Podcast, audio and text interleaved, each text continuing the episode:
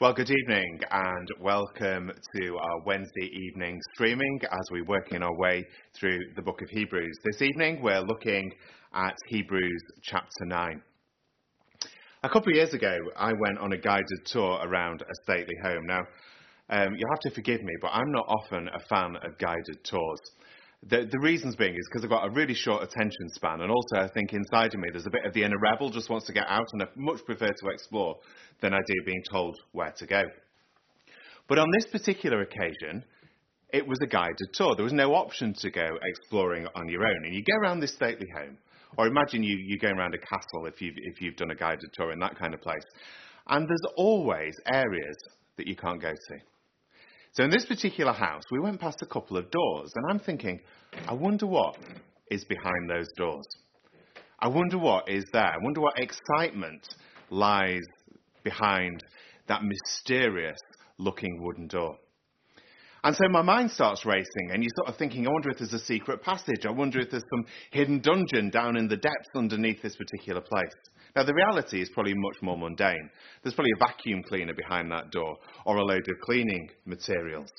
But there's something about mystery that captures us, isn't there? There's something about the hidden and the unknown that sets the imagination going. As Christians, as people who worship God, there is always something of God that actually we can't understand. The very nature of God, if you like, with the God who we can know through Jesus, but God who is spirit, who Paul will tells us dwells in unapproachable light, who we cannot see. And there is always, and it's right that we keep it there, that sense of mystery as we approach God. The original readers of the book of Hebrews, they, they were a largely Jewish audience, and at the centre of Jewish worship was the temple. And at the heart of the temple was mystery. Mystery, the hiddenness of God. Ancient Israelite worship had built into it rituals and the sense that actually you could only approach God through sacrifices, sacrifices of animals, and through law observance. Now, in the tabernacle, the tabernacle was the, the original place of worship that happened uh, where people met after the, the events of the Exodus. And in the, both the tabernacle, then later in the temple, behind a great big curtain was a place called the Most Holy Place, or the Holy of Holies. And it was hidden. It was, it was the place of the presence of God, and only the high priest could go in there, and only then once a year. At the center of Jewish worship, of Israelite worship, was the mystery, the holiness, the otherness of God. In 63 BC, the Roman general Pompey attacked Jerusalem and defeated the armies of Jerusalem, and um, thus ending sort of self rule for, for Israel for almost two millennia. But as he entered Jerusalem, he went into the temple and he insisted on going behind the curtain in the temple, looking into the Holy of Holies. Whether he was expecting to see some magnificent idol or something, I'm not quite sure. But apparently he left quite disappointed that there was nothing there. The mystery, the holiness of God. If you've got a good memory and can think back to when we started this Hebrew series, and this was when life was still a little bit more normal, we were still able to meet in church, you may just remember that actually the book of Hebrews we think was written sometime in the mid 60s AD. So the Temple of Jerusalem fell in, in AD 70, never to be rebuilt. But up until that time, sacrifices were still going on daily at the temple. And Hebrews 9, and don't, don't worry, we will get to it in a moment, it's a pivotal passage in Scripture in the sense that what it does is it describes how Jesus both fulfills and supersedes the old covenant. And he also makes it obsolete. The writer tells us that through the new covenant in Jesus' blood, we can know God for eternity. The way into the holy place is open. The way into the heavenly tabernacle, the very throne room of God, because of the blood of Christ, is available to all, trust all who trust him. So we're going to look at this question this evening. Why did Jesus die? Why did he die? And then we're going to sort of follow that on with what does it mean to live a life with the cross of Jesus at the centre? So if you do have a Bible close at hand and you want to turn to this, um, we're going to read from Hebrews chapter 9. I'm not going to read the whole chapter, but I'm going to read from verses 11 through to verse 22, and then read verse 27 and 28 at the end of the chapter. So this is Hebrews chapter 9, verse 11. But when Christ came as a high priest of the good things that are now already here, he went through the greater and more perfect tabernacle that is not made with human hands. That is to say, it is not part of this creation. He did not enter by means of the blood of goats and calves, but entered the most holy place, once for all, by his own blood, so obtaining eternal redemption. The blood of goats and bulls and the ashes of a heifer sprinkled on those who are ceremonially unclean sanctify them so they are outwardly clean. How much more then will the blood of Christ, who through the eternal Spirit offered himself unblemished to God, cleanse our consciousness from acts that lead to death, so that we may serve the living God? For this reason, Christ is the mediator of a new covenant, that those who are called may receive the promised eternal inheritance, now that he has died as a ransom to set them free from the sins committed under the first covenant. In the case of a will, it is necessary to prove the death of the one who made it, because a will is in force only when someone has died. It never takes effect while the one who made it is living. This is why even the first covenant was not put into, into effect without blood. When Moses had proclaimed every command of the law to all people, he took the blood of calves, together with water, scarlet wool, and branches of hyssop, and sprinkled the scroll on all the people. He said, This is the blood of the covenant which God has commanded you to keep. In the same way, he sprinkled with blood both the tabernacle and everything used in its ceremonies. In fact, the law requires that nearly everything he cleansed with blood. And without the shedding of blood, there is no forgiveness. And then verses 27 and 28. Just as people are destined to die once and after that to face judgment, so Christ was sacrificed once to take away the sins of many, and he will appear a second time, not to bear sin, but to bring salvation to those who are waiting for him. Let's just pray, shall we? Heavenly Father, we thank you for your word. We thank you for the giving of your Son. And we thank you that because of him, we can enter into the most holy place and know you as our heavenly and loving Father. So we just pray that as we unpack these difficult words, that by your Spirit you will just open them up to us, help our hearts to be challenged and transformed for Jesus' sake. Amen. Why did Jesus have to die? Well, it's a question, isn't it? That for 2,000 years people have reflected on, they've discussed. There are many complex theories that have been developed as to why Jesus died on the cross and what was actually happening. The cross of Jesus Christ is probably the world's most easily recognized symbol. Even in a largely secular culture, it still holds a huge amount of prominence. On your screen at the moment is a, is a picture of the cross that's at the front of our church. Don't worry, it is still standing, even though we can't gather around it at the moment. But as we drive round, we see crosses on buildings, we see crosses on cenotaphs and war memorials, we see it on gravestones. We see people still wearing jewellery with a cross on it.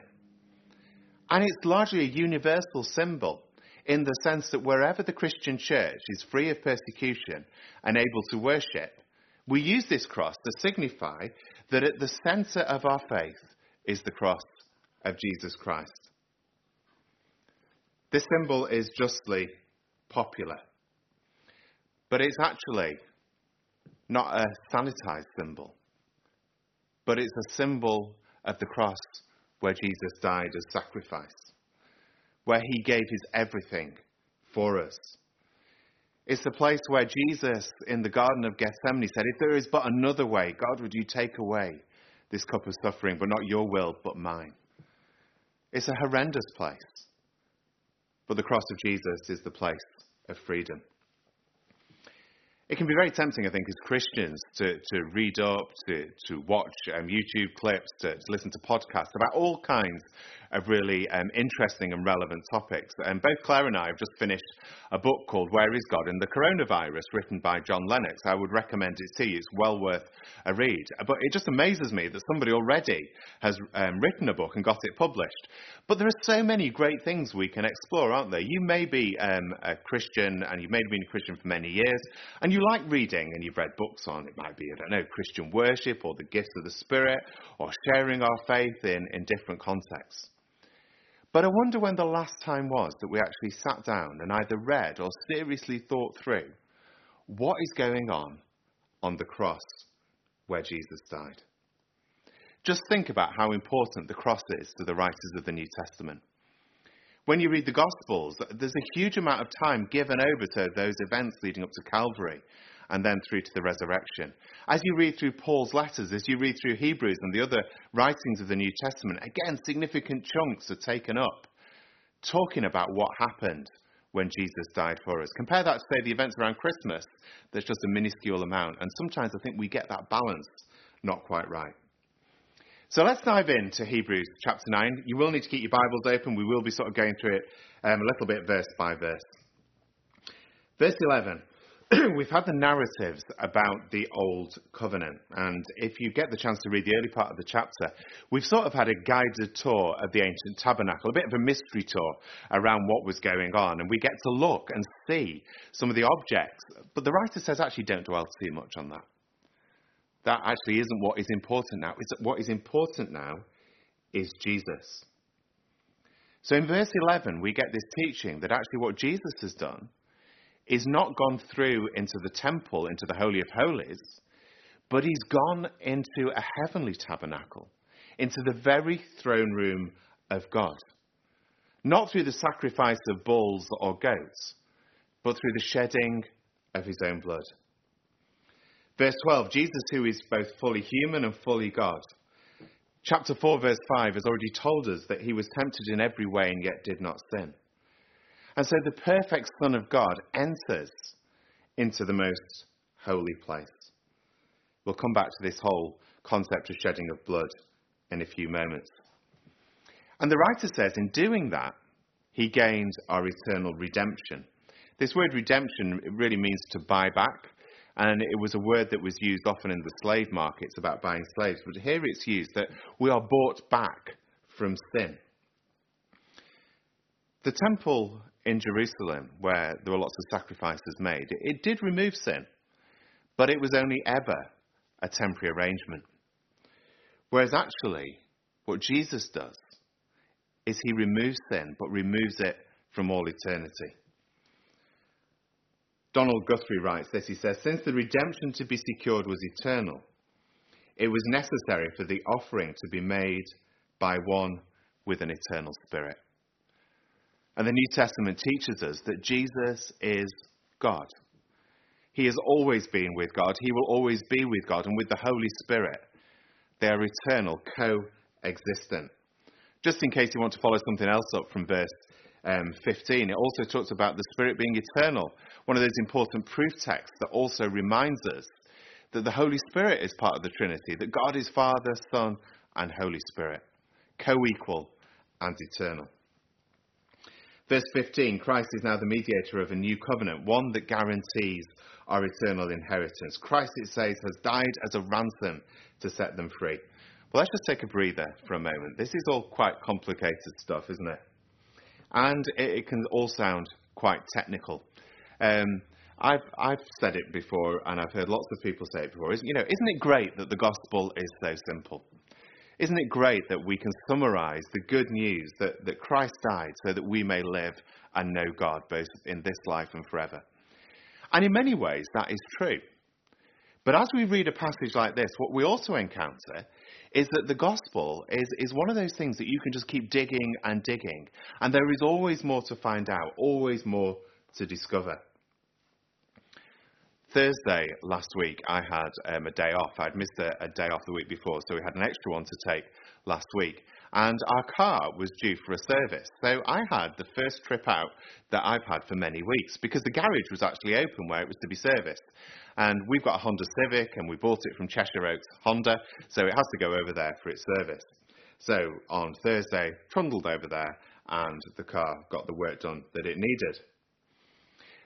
If I describe our car in its absolute basic, sort of bare bones description, it's a white estate car that seats five people.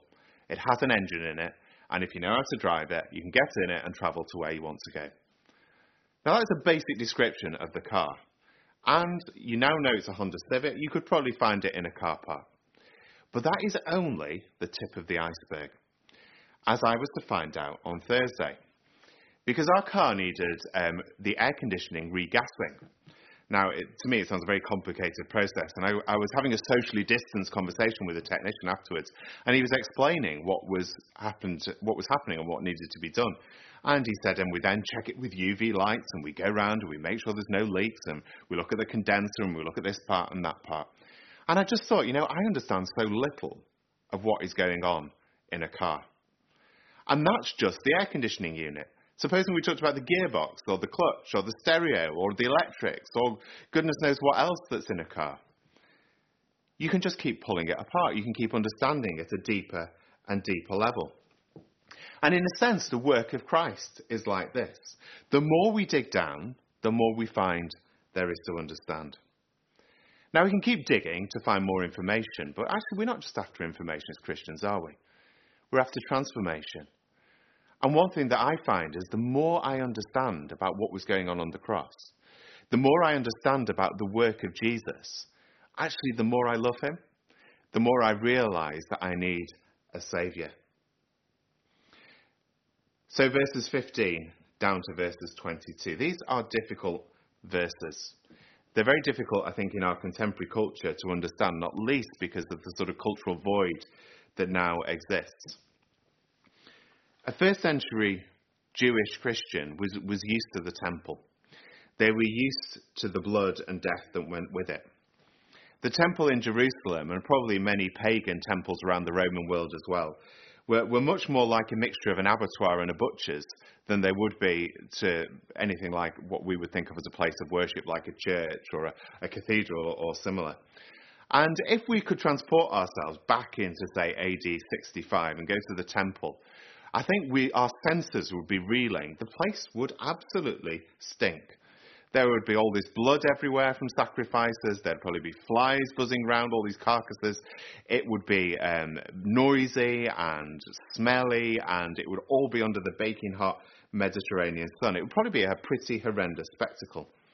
Yet, what this did to the, the people of the time is it made it very obvious that sin had a price that in order to atone for sin, these animals had to die. And it made it very blatant, very in your face, that actually sin was a serious thing. Now, over the centuries, our world, particularly probably the last 300 years, has become much more sanitized. And we like to keep death of, of all sorts at an arm's length, whether it's the death of animals or even the death of people. And I think one of the reasons why the current pandemic is, is shocking us so much is that we've got used to a background narrative that says, I think it was the, the song that Tony Blair had playing in 1997, that things can only get better. And then suddenly we find that this virus kicks in and everything is thrown up in the air.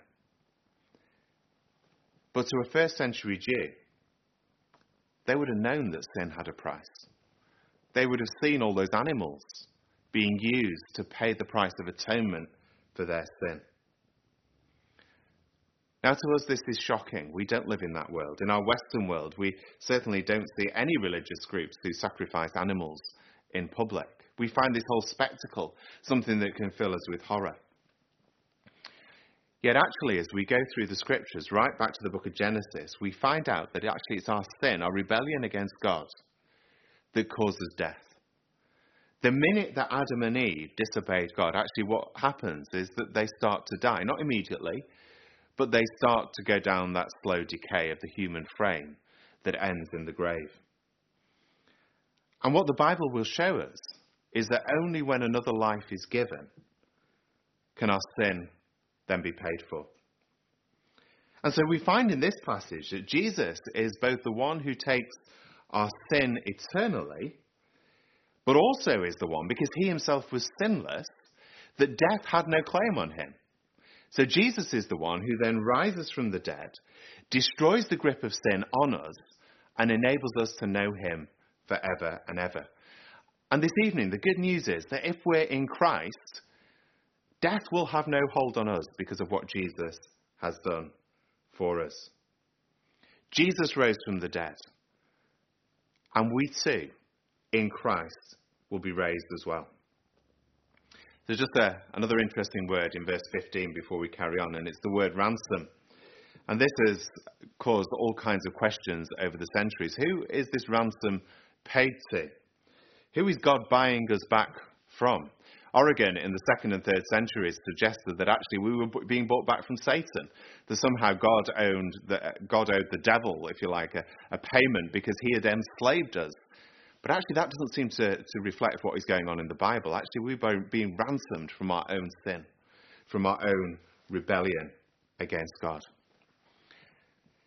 Just think for a moment about how our lives seldom actually reflect what God calls them to. What does Jesus say the greatest command is? Love the Lord your God with all your soul, with all your mind, with all your strength, and love your neighbour as yourself. One of my favourite verses from the Old Testament, Micah 6, verse 8, it says, He has shown you, O mortal man, what is good. And what does the Lord require of you?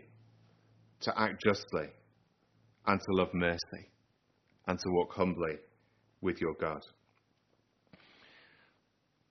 It has become quite unfashionable in some Christian circles to talk about sin, to talk about our rebellion against God, to talk about repentance and the need to live a holy life.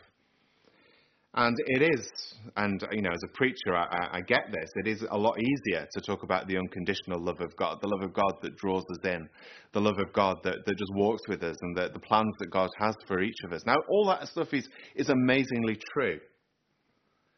But you know, love isn't love without justice. Love isn't love. God's love isn't really loving if it turns a blind eye to atrocities. You know, as I look at the world, and as even as I look into my own heart, I'm sometimes appalled, even in myself, of the things that I find there. Those things don't need soothing, they need dealing with, they need sorting out.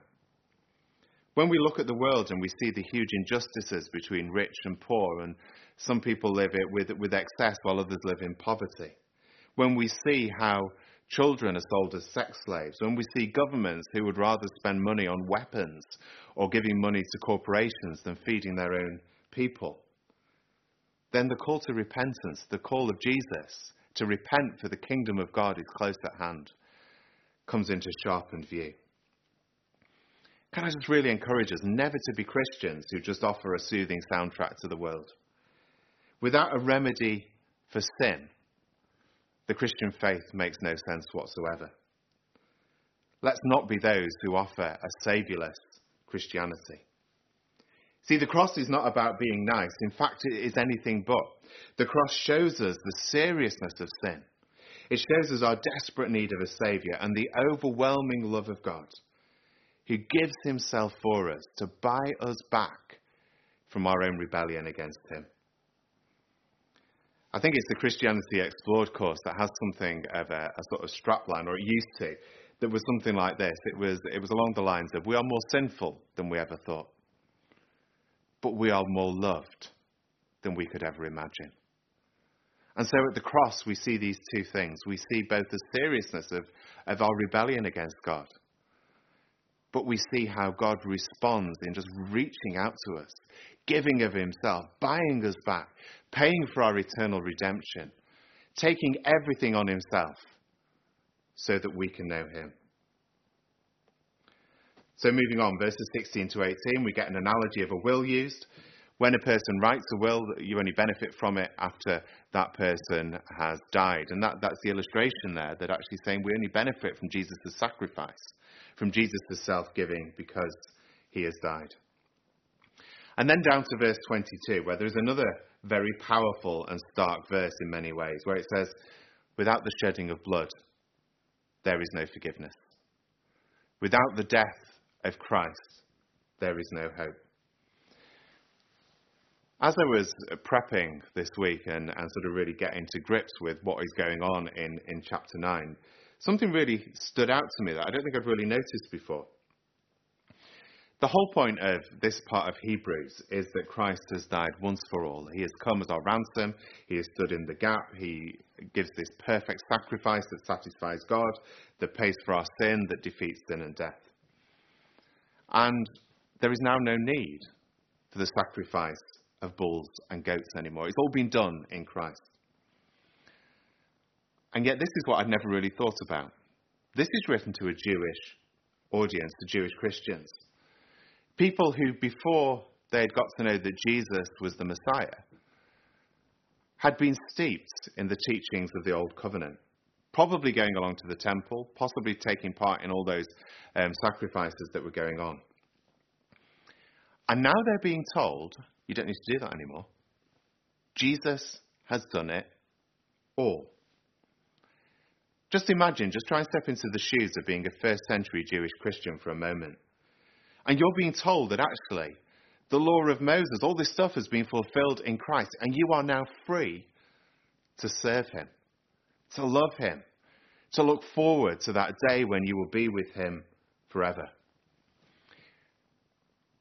You see, none of our lives should ever be the same when we've come face to face with the crucified Messiah. For all of us, worship is no longer about ritual. It's no longer about a trip to a holy place.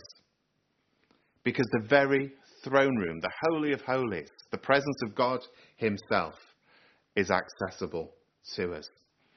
Worship is not an earthbound ritual, but a heaven centered knowing of God Himself.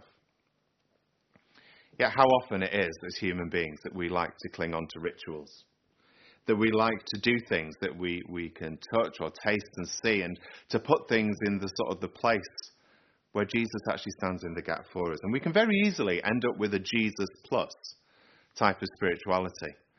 And the church has experienced many of these over the centuries. So it can be, well, it's Jesus plus you have to do a lot of good works to be acceptable to Christ.